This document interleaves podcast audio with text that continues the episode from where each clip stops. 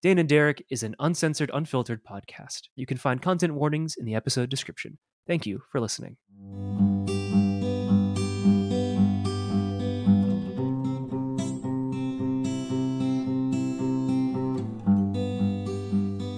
Hello, hello, everybody. Good morning and welcome back to our little corner of the internet. My name is Derek, and this is the Dane and Derek Show, where we talk about art, Dungeons and Dragons, life, and Ma. And with me, as always, is Dane. Hey, I'm Dane. I'm a writer, law student, lover of tabletop RPGs, which is going to be relevant today. And I love a bunch of other stuff. Music, art, movies, stuff. It's all good. Life. Yeah. Life in general. Yeah. Life in general. So how badly do you think we're going to blow through our 1 minute limit that we set for ourselves for our updates today? I think it's going to be pretty bad. Yeah. But at the same time, because it's been... I think it's only been a week or 2 weeks since last we actually recorded, but I feel like there's always stuff happening. So true. Absolutely true. Why don't we enter the danger zone? All right. For the law and school update. Yeah. All right. Okay. So as of recording this, I mean, again, I'm never quite sure when a lot of these episodes air. So like I could be... this could be months from now or like a month and a half. I don't really know. But long and short of it is, I finished finals yesterday. Which means, congratulations. Thank you. Which means more or less like 1 year of law school done, you know? Woo. Yeah, I don't remember exactly who I was saying this to, but it has been the fastest, longest year I've experienced in a really, really long time. Mm. You know, like right now I look back and I'm like, when did a whole year of law school happen? I don't remember that. And simultaneously I'm like, oh my God, this year has never, it's just so long. There's so much that's happened, which I actually prefer. Like that is kind of the sweet spot, right? For me, at least. Because it means you're learning a lot. There's a lot new things happening. You're taking in a lot. But also it's not it has been a slog, but, it has been engaging and it has kept me on my toes, and that's been great. So finals are done. Those 3-4 ish counting the paper, super kicked my ass, but, I'm here. I'm through to the other side. I start work in 2 days. Counting today, I get 3 days off. Wow. Yeah. Well, dang, man. I'm looking forward to hearing how the job goes. Yeah, me too. I am looking forward to knowing how the job goes. I've been really looking forward to it. I'm working as a clerk for a local law firm, which... I've been really desperate to start doing anything more practical. Like, it's just been so theoretical, and it's time to do some of the real work. But what about you? What's the that was pretty good. Yeah, that was like good. It was like a minute and a half too. Yeah, you did great. Good. You did really great. Man, I'm trying to think.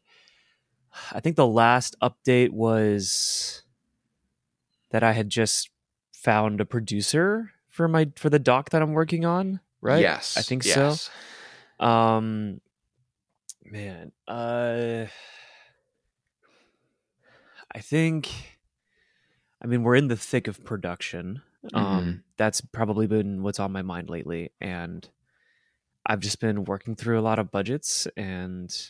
starting to organize all of the footage and thinking about post-production and thinking about what me 1 year from now will be upset with Derek right now if I don't do it right now in terms of organizing and staying organized. Mm-hmm. And a big part of that has led to me watching a lot of workflow videos from just various filmmakers and YouTubers and like talking to friends in the post-production world. Mm-hmm. And just kind of seeing how other people do it and like seeing what I can, learn from each person. And then also I've been for the first time in maybe a decade, I've been considering learning a new tool to edit. Yeah.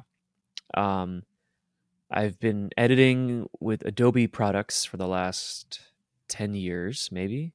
Mm-hmm. And I'm considering learning Final Cut Pro 10. Classic. Yep. I've been, every time I go to the Apple store, I basically sit down and I spend like 45 minutes to an hour in the Apple store just playing with Final Cut. And there are a handful of features that I feel are going to make my life much easier for editing this doc, because at the moment it's looking like I'm going to be doing most of the editing myself, which means that I need to make sure that I'm organized and comfortable in the software. And there's a part of me that like knows how lazy I can get within Adobe. Mm-hmm. And there's a few features in Final Cut that make grouping clips easier, like the way that it links clips together. You can move a stack of clips around much faster. Which I didn't expect to really enjoy, and it's just a bit more of a complete program, and it's one program. It's not a subscription. And true. Yeah, and like that's been I think the thing I've been really contemplating. But it's scary to learn a new program. It's scary to learn a new tool, but I think sometimes the best place to learn a new tool is on the job, which kind of ties back into yours of getting like practical trial experience. By fire. Yeah, trial by fire. So yeah, that's my film update. Nice. Yeah. That was pretty good too. That was like 2 or 3 minutes. Yep, yeah, we did it. Good job. We did a good job. Okay, yeah, that's nice. And good job us. We should bet on ourselves more. We still went over. Well. Tell me about your idea for today's topic, which is it's like the best tabletop role-playing games that are D&D, or in parentheses, like top three. So I'm really curious, like what you meant by that. Top three. So there's 2 ways to look at this, and I don't know how much prep you did on this. I don't really need to do a lot of prep because my prep was running a weird indie tabletop RPG podcast for 4 or 5 years, so like these just sort of sit in my brain. So there's like 2 answers to this, right? Like what are the best tabletop RPGs that are trying to replace D&D? So that's your stuff like that's your 5 Torches Deep, that's your Old School Essentials, that's your where it's D&D but not 5e and not Wizards, right? Or there's the what are the best tabletop RPGs that just are not D&D, period. Both like mechanically, like setting wise, just very far from that. And so like you feel free to answer whichever of those versions of the question you want to answer. I'm going to answer the latter one, the one about games that are just absolutely not D&D, but are still tabletop role-playing games. Yeah, I think I would like to answer that one too, because I feel like the former question is something we've talked about a lot just in general with OSRs and games like Dungeon World and stuff like that on the show. Absolutely. And so I feel like we haven't touched on that latter question. So let's dig into that, because I mean, I'm very lucky to have a lot of friends that play a lot of tabletop role-playing games. And so, and I'm very lucky to be easily swayed into going on Kickstarter and supporting games. So I have a lot of tabletop games on my shelf and on my computer that I can open up right now and peruse to get ideas while you speak. Yeah. All right. I'm happy to go first. So do we want to do our classic back and forth 1-1-1? No, I'd say go all three. Do all three first. All right. Yeah. Okay. So first one I'm going to do is this is probably as close to D&D as I'm going to get because the mechanics are just a little bit closer, because the mechanics are roll dice in relationship to a sort of stat. But I would say that this would be Beam Saber is probably the one I would like to talk about here. Oh man, this is tough. I may end up needing to do 4. I'm going to talk about Beam Saber real fast. Beam Saber is a Forged in the Dark game, so it's based off of Blades in the Dark. However, it is about mainly mech combat, but actually it's just people in a vehicle. So when I played it, it was with like starfighters. And the thing that I like so much about it is that it actually makes it very manageable to basically run two character sheets at once. Because you need to run, because you have a character that's like a person, and then you have your machine, and the machine is like a mini sheet within your sheet. So it's just very cool that that was pulled off that way.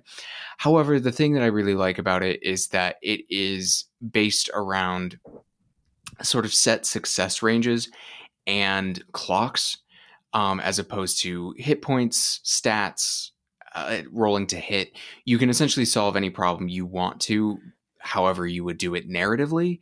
And it ticks down a clock such that, like, you know, like if you get into a fight with somebody and you start off by using your like fighting skill to like start dealing with that combat, but then you switch over to your like your talking skill to finish it. Like you finish that like clock up with like an impassioned plea. That is an absolutely acceptable way to deal with a problem. So, and it's party based. It's particularly party based. And so like it's kind of like this like transition game I'm going to talk about here, where it's it kind of is in between the games I'm about to talk about and D&D, in the sense of like the dice are definitely there and they make a huge difference. But despite how garbage I think the character sheets typically are in Forged in the Dark games, granted, I did praise the fact that it managed to do two characters on a single sheet, which impressive, still kind of a mess. It's actually really unclear how to use a lot of it. When it all clicks together, great, but you have to reach that point, and it's very dense. Yeah, biggest complaint there. But setting all that aside, Beam Saber is just particularly flexible, and it's just not set like D&D, and it just doesn't feel like it in as much as a lot of games like Dungeon World or even Blades in the Dark do, just because it not only combines more abstract mechanics with a very different setting. And it's also really hard to fall back on D&D isms like it is in like Blades in the Dark. Like you can very easily in Blades in the Dark be like, we're going dungeon crawling because we can. Whereas with this, it's like, well, what are we going to do with our max? You're not going dungeon crawling, you know, like it just, it forces you in different play and narrative spaces. So that's that. Gotcha. Taking the next leap, I'm going to talk about two-ish games at once. And that will be Dust of the Traveled Road and Fall of Magic. And the reason I'm talking about these two games at once is because the mechanic of both of these games basically is a map. The point of the game is you have a map in front of you, everybody creates a character based off of some very loose archetypes. In Fall of Magic, it's things like the Crow of Ravenhall or whatever. Like it's that vague. Like that's it. Like maybe you get a trait, and it's a little more intense in, I say intense in Dust of the Traveled Road, in which you either basically pick warrior thief or, warrior expert mage basically, but you get to do halvesies. So you can do like double warrior, or you can do warrior mage, and like the order matters and all of that. But that's it. Like otherwise that is it. And otherwise what you do is you and your play group, there's no GM. You go from point on the map to point on the map following a dotted line. You can make different like branching choices, all of that good stuff. And at each place there's prompts, and typically there are smaller sub prompts, and you just do scenes. There are some light mechanics in both. There's some trait rules in Fall of Magic, and in Dust of the Traveled Road, on the other hand, certain scenes are locked out based on class requirements, essentially.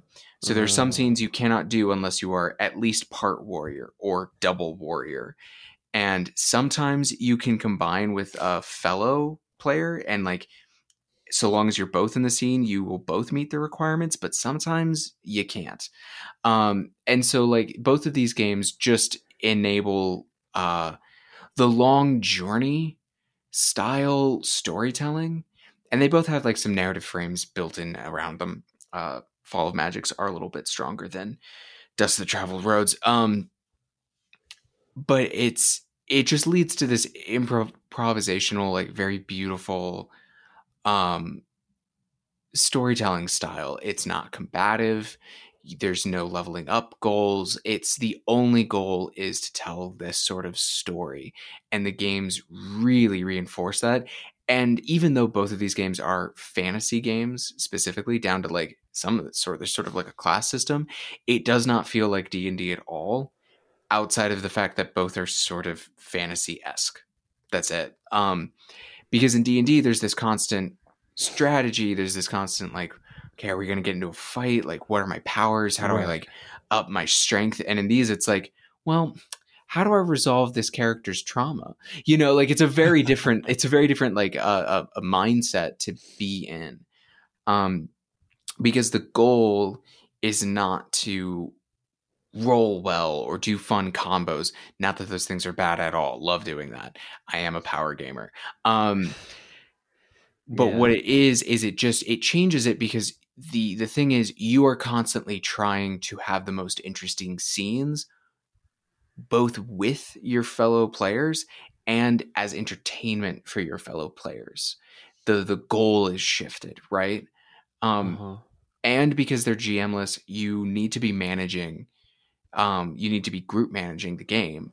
No one is going to cut you off. You know, like sometimes a good GM, when there's like scenes happening in more like traditional, like, traditional feels like the wrong word in more D&D like games, we'll be like, all right, so let's bring this scene to a close, right? Like there's they almost sometimes take on a directorial role of like not letting things go too far, right? But if you're in these other settings, you have to be in this like situation and this headspace of like, not only are you in your scene, you need to kind of have a sense of like, how long have we been going?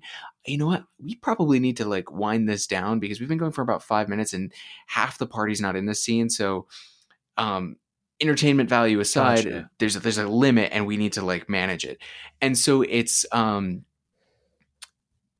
of magical for the fact that it is so much more like improv and so much less like a board game, if that makes sense. Like if there's a spectrum that tabletop RPGs kind of like wishy-washy sit between role-playing game or not role play, like hardcore board games with like very little story, like somewhere between like chess or Risk, and on the other hand you've got like, we're an improv troupe, you know. This is way further on the improv side.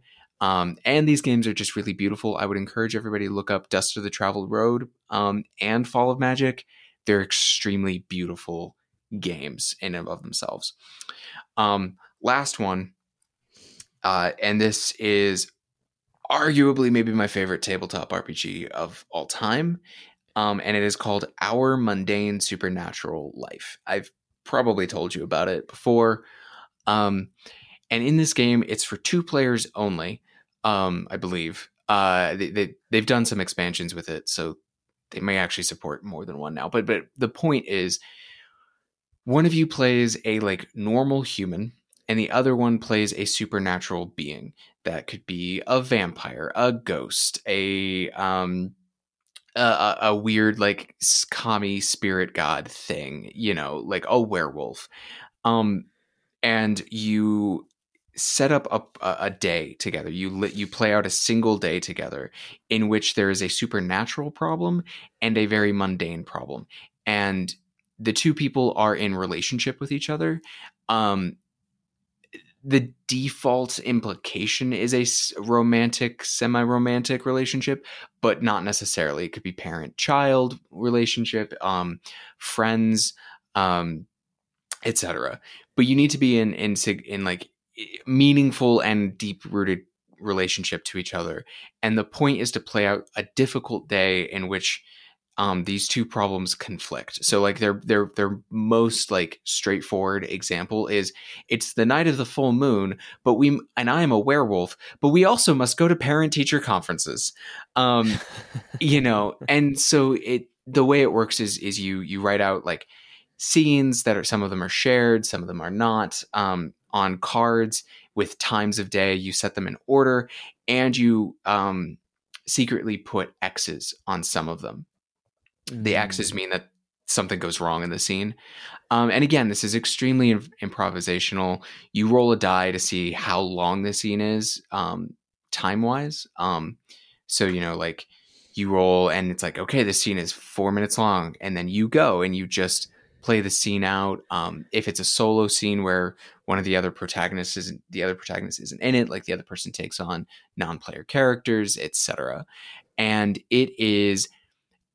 I don't know how else to say it, but it's just like, it is a Studio Ghibli movie making machine. Like, I don't know how it's just amazing like that. Like, it just hits all of those notes so hard of just like, it's magical and strange and funny and sweet, occasionally kind of heart wrenching, and something absolutely wild will definitely happen. And yet it is actually all about these very small, so human things. It's great. I would so recommend this game. And it is, again, nothing like D&D. It just isn't. It's not, you're not going to be rolling dice. You don't have stats. It's not even like Dust of the Traveled Road where you have like classes, or like Fall of Magic where there are titles. You just have the character you create together. When I played it with my friend Natalie, to help us do like character creation, we made a shared playlist twice, to help us figure out these characters from scratch. And it genuinely really wonderful. Game, and it doesn't feel like it can be the sort of game in which there's more than one session play, but actually I think you can, because Natalie and I did it. We played one game and then 2 years later we played another with the same characters years later in their lives. And that was also fucking magical. So lots going on with that game. And I think one thing to understand about tabletop RPGs that I think sometimes we don't understand is that tabletop RPGs should not be seen at I don't think anyone should be looking for the universal tabletop RPG.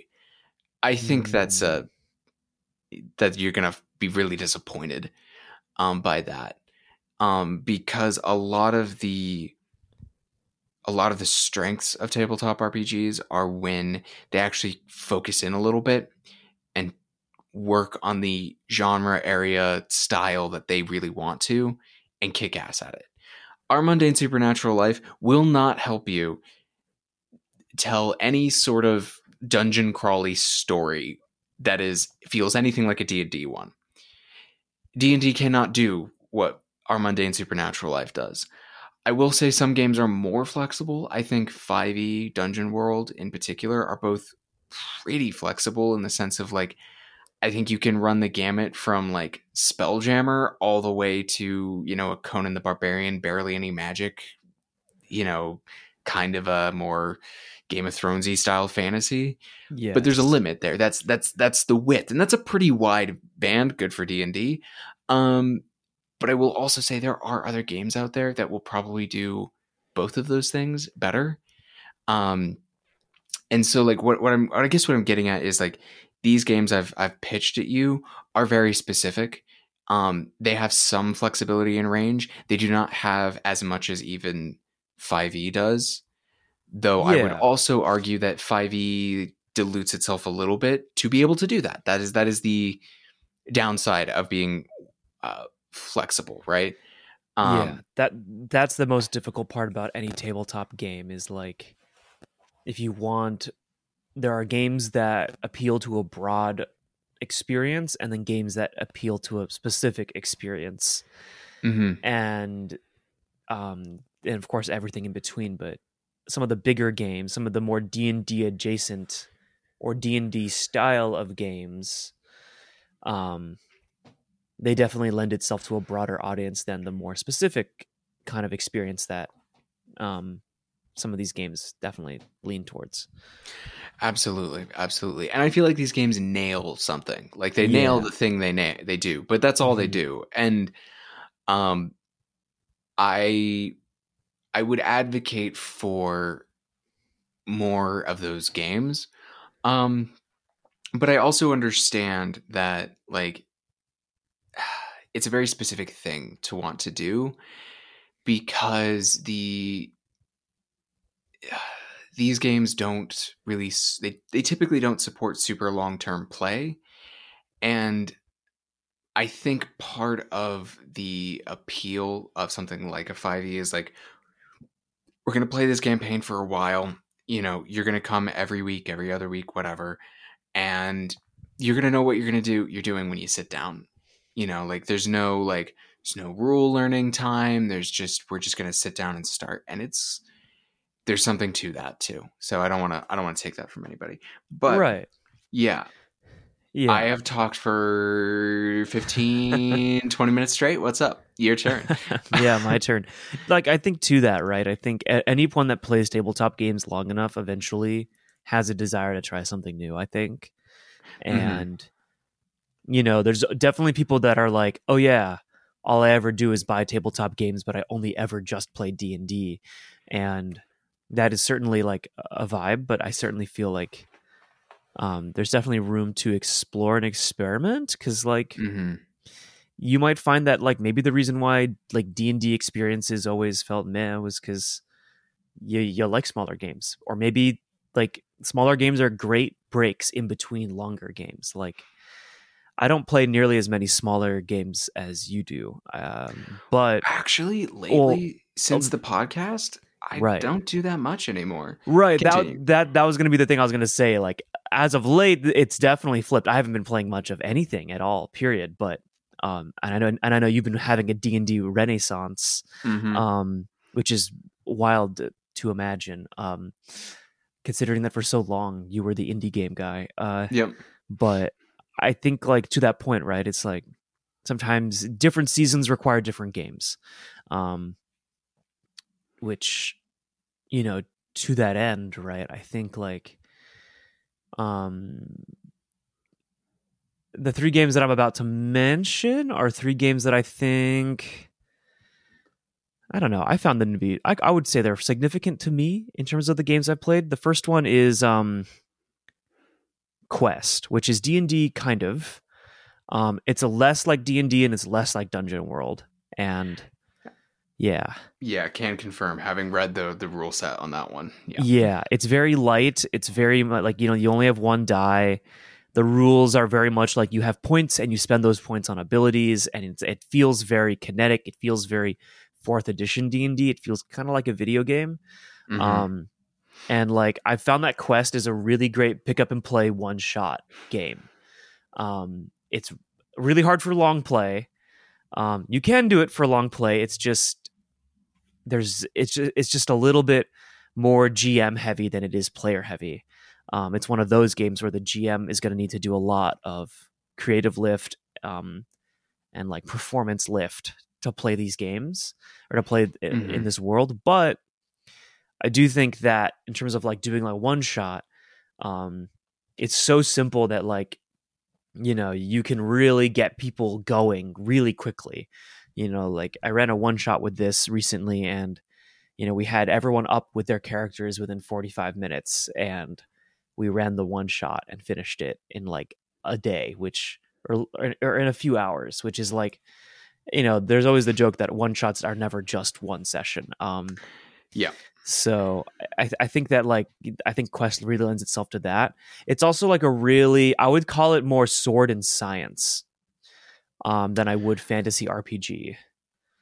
Yeah. There's a lot of like futuristic sci-fi elements. I know that they're working on a sci-fi supplement that's supposed to be coming out at some point. But it definitely feels more like Flash Gordon or Star Wars to me. Mm-hmm. And I really enjoy that part of the game. It feels very fluid in that regard. I don't have to be bound by any sort of traditional fantasy setting. And the best part about it is that, like, I think like the other best part about some of these games that we're talking about, Dane, is that a lot of them are free or like pay what you want.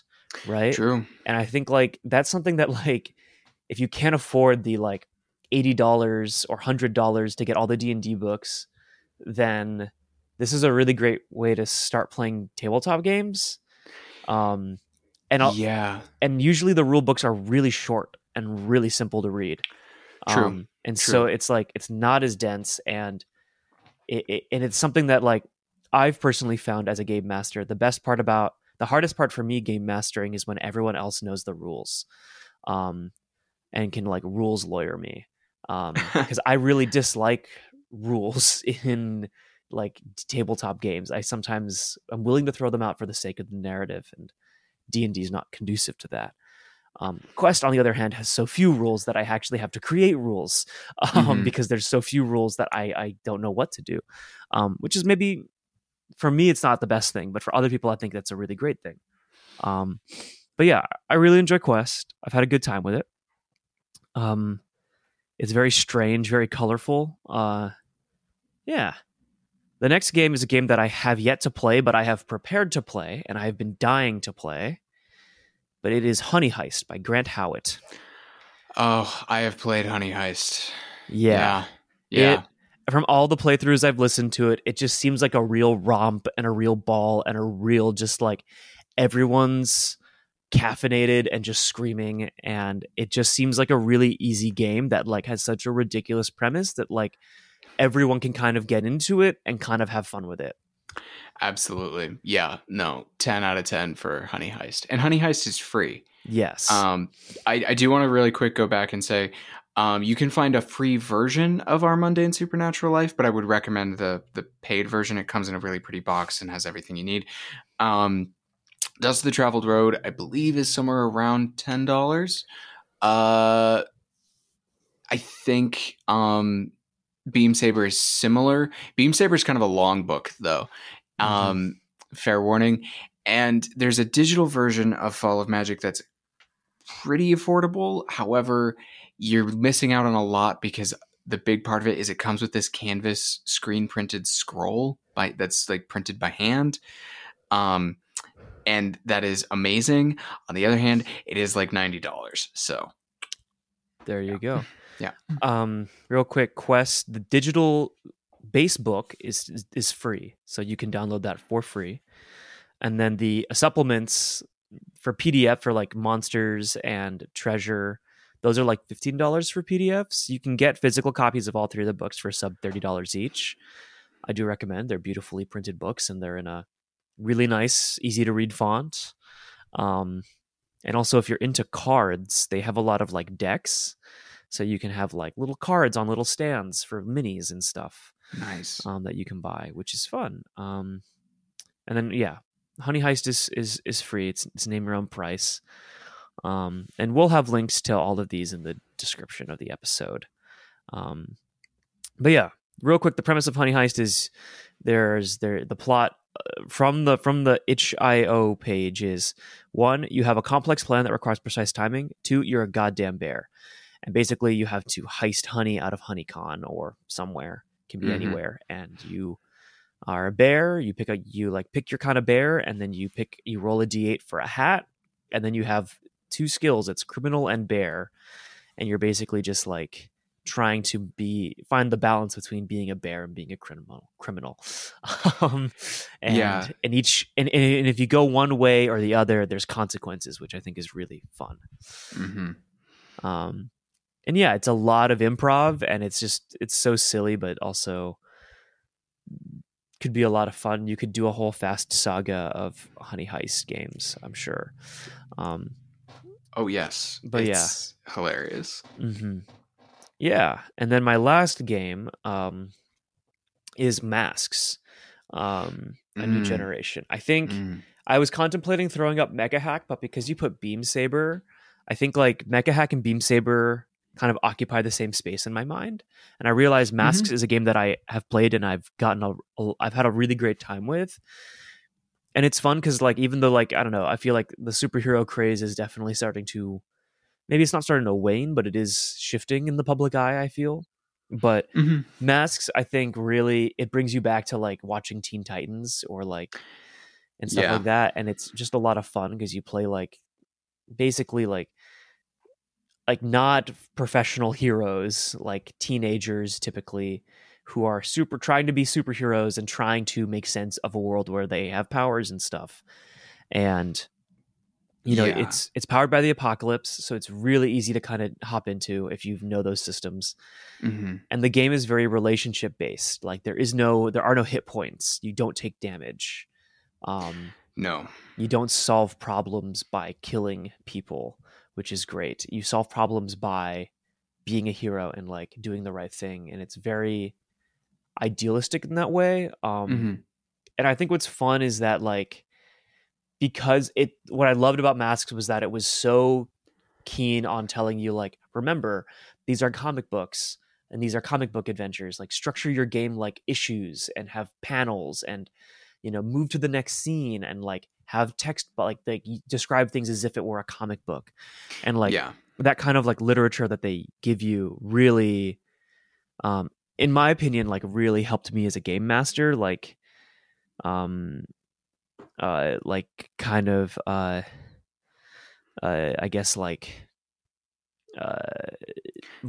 headspace. Yeah, get in the right headspace and run a smooth game. Because like when I started GMing Masks, I hadn't GM'd D&D in over 2 or 3 years, and to this day I still haven't like run a full D&D game with much or any success. And I think like playing Masks and really doing like a pretty like robust story and like with a full cast and like really digging into like every character's relationship to one another and like their relationship to other NPCs and like really fleshing out like a really fun world and like and a story. I think it like really couldn't have been a better GMing experience to kind of get back in the chair and behind the screen. And I think like the nice part about Masks is that like you can kind of structure each arc as like an arc or like a volume of comics, and so you can always give your players closure, which is really fun. And like, who doesn't want to be a superhero? Absolutely. I think one of the hardest, we should do an episode about this, which is one of the hardest things in the world is to actually do a whole campaign of a tabletop RPG. That is a challenge. It is a challenge to do it all, let alone do well. And I would love to talk about that. So the fact that Masks does give tools that help with that, stupendous. And also the fact that they give advice on framing narratives and stuff saying talk about panels, talk about word bubbles, right? Like I've played in Red Masks. I think they mentioned thought bubbles too, that like that's an option as a player. I was like, oh, that's dope. Quick shout out to another game that just came out that does something similar, is a game called Fight with Spirit. It's by the same people who did Our Mundane Supernatural Life, actually. And I've only played a very early alpha playtest version of that game, but even back then, and I in getting the official version, it's still in there, is like they ask you to do, it's an anime sports tabletop RPG, of all things. It's amazing.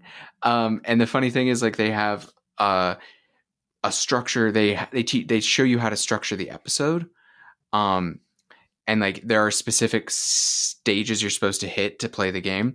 And some of them, the first and last, are to describe the anime intro and the anime outro. And they describe that like you should do it the same. And if you don't, you should explain why. Like you've changed seasons, you know, like, and I'm like, that's dope. Like, I think more games should do stuff like that, because in 5e, there's not a lot of advice for GMs on like, how do you frame this? Like, how do? Should you talk about it like a movie? Should you do? Is it supposed to be more akin to a book somehow? Like, what are you supposed to do? Mm-hmm. And you're right. Masks does an amazing job of being like, no. Think like comic books. So talk about what's in the panel. You know, are there sound effects, right? Like, what are you going to do? And that's great. Yeah, exactly. So, yeah. I would say like all three of these games I really enjoy, and I know you've talked about Our Mundane Supernatural Life.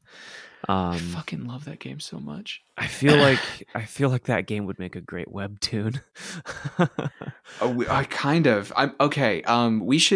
So here's the fun thing. We're going to put links to these games in the description.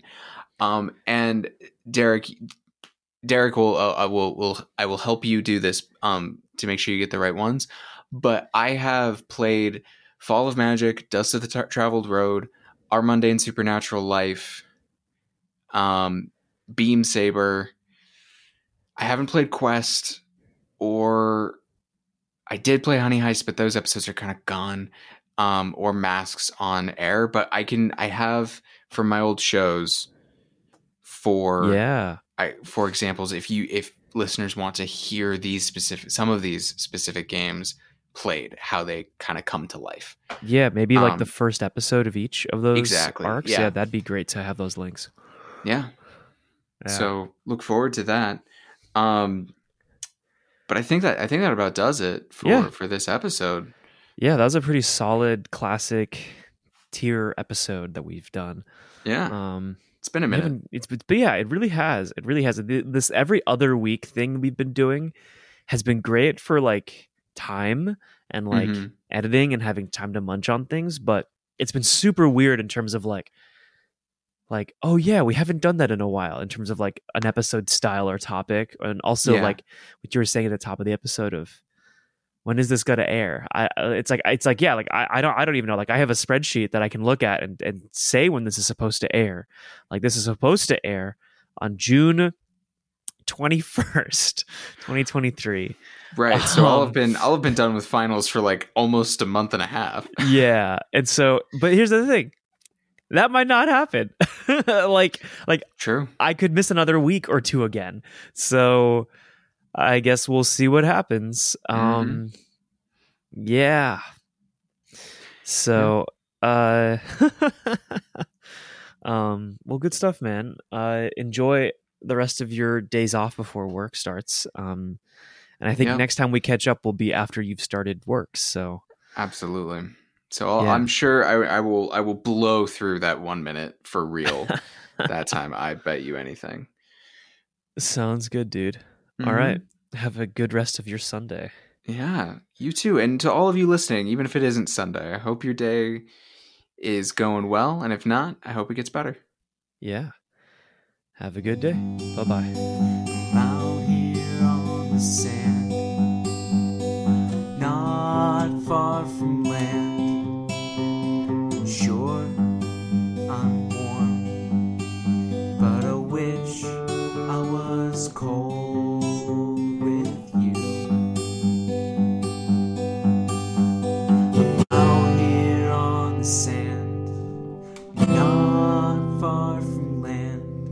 Sure, I'm warm, but I wish I was cold.